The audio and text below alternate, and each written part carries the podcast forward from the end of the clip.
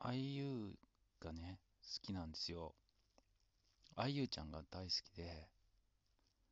えっと、昨日アイズワンの話してたんですけど、また今日もアイズワンの話しようかなと思ったんだけど、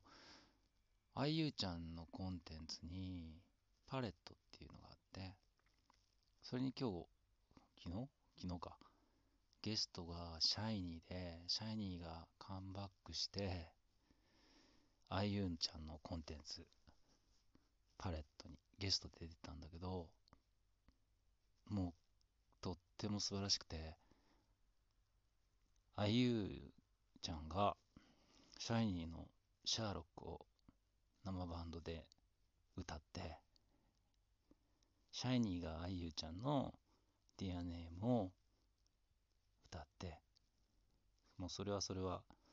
ちょっと感動しちゃったんだけど、韓国語はわかんないから日本語字幕もないし、でもなんか、なんかわかるんだよね。すごく面白かったです。いやぜひぜひ、まあね、シャイニーのファンの方、シャオルの皆さんは、もちろん見てると思うんですけど、まあ、ゆうのファンの皆さんもね、たくさん日本にいるんで、見てると思いますけど、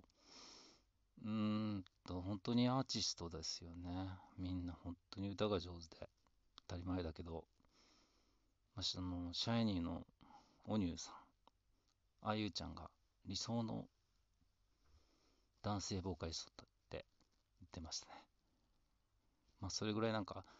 なんか聖歌隊のなんて言うんだろうな。少年の、なんか美しい声をそのままずっと保って来られてて、まあ、ディアネーム、ほんと心に染みました。アレンジも素晴らしいし、なんか本当に豊かだなって思います。こういうコンテンツを見てると。韓国の音楽に、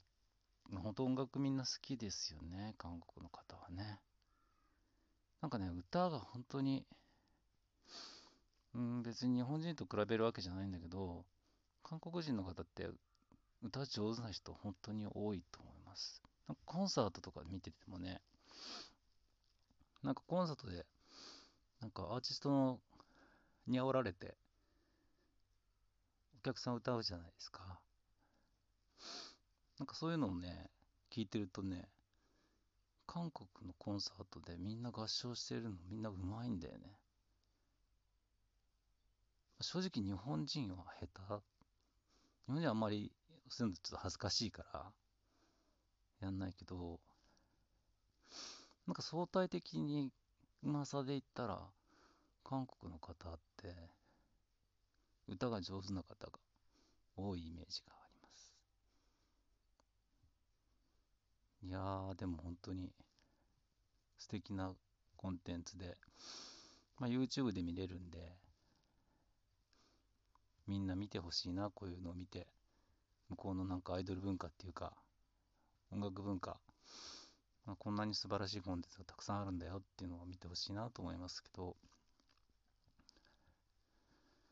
まあ本当に IU ちゃん、IU を好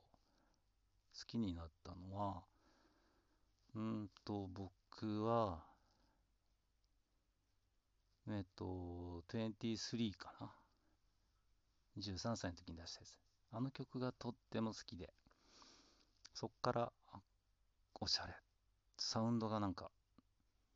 すごく先端いってるなって思って、それからもうずっと聴いてるんですけど、まあ決定打って言いますか、ビビビ、ん？あれは何つうんだろうな。ビビビビビか、ビビビか、ちょっと忘れちゃいましたけど、あの曲？タンタタンタンタタンタンってやつね。あれが本当になんか K-POP ならではっていうか、なんか K-POP のなんか良さが詰まった曲だなっていうか、なんか、ハングルの響きとかリズムもすごくいいし、面白い曲だよね。あれは本当に何回聴いたかわかんないぐらい好きです。で、まあ、シャイニーはね、まあ日本での人気っていうのは本当に高いグループだから、もと、もう東京ドームとか、なんかやってんだろう。毎年来てるイメージがあって、まあそう、まあ入隊があったからね、まあテミン以外みんな入隊終えてのカムバックってなったみたいなんだけど、まああんまり僕あの、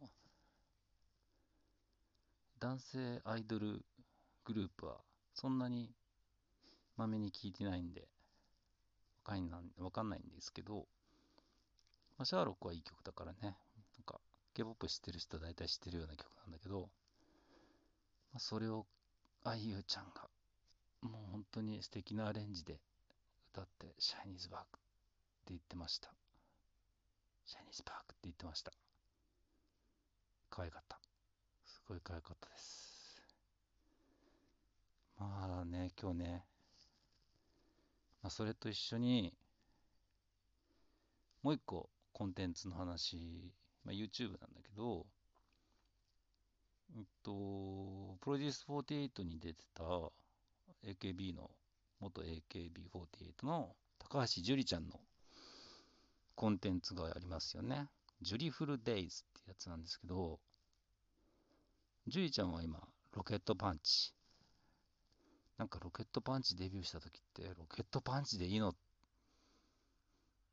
本人たち大丈夫？と思ったんだけども、今や、なんかロケットパンチいいなって。なんかグループ名って、大体そうだよね。慣れちゃうよね。慣れちゃったら何でもありだよね。グループ名って。BTS だってね、防弾少年団だったからね。もういつまにか BTS が定着しちゃったけど、そのジュリフルデイズを今日見てて、まあロケットパンチもなんかいい感じで、なんかみんな仲良さそうで、あとはもう一発切っとけばくれば、爆発的に売れるんじゃないかなって期待してるグループの一つなんですけど、まあ、樹里ちゃん頑張ってますよ。なんかコンテンツのね、クオリティもね、編集の技術っていうか、編集もどんどん、まあスタッフさんが入ったのかな。すごく楽しいコンテンツになってて、まあ前回のジュリフルデイズの、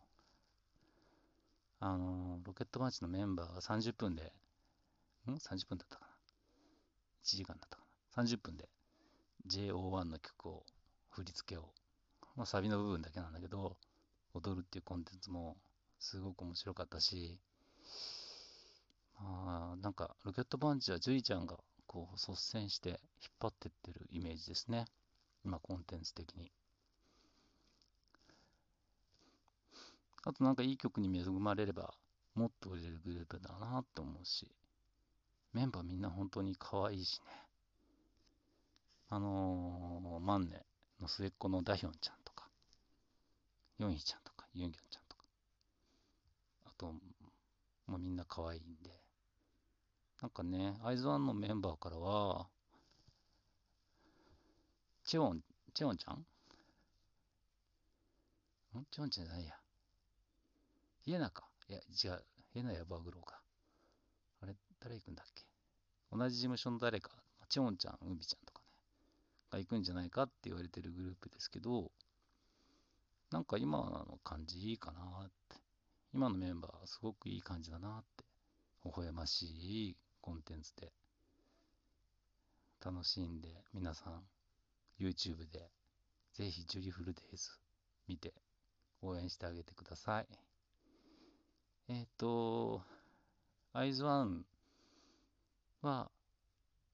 延長するでしょうと今日も思ってます。ではまたまとめて、えー、アイズワンに関しては話したいなって思ってます。今日は IU ちゃんのコンテンツとジュリちゃんのコンテンツについてお話ししました。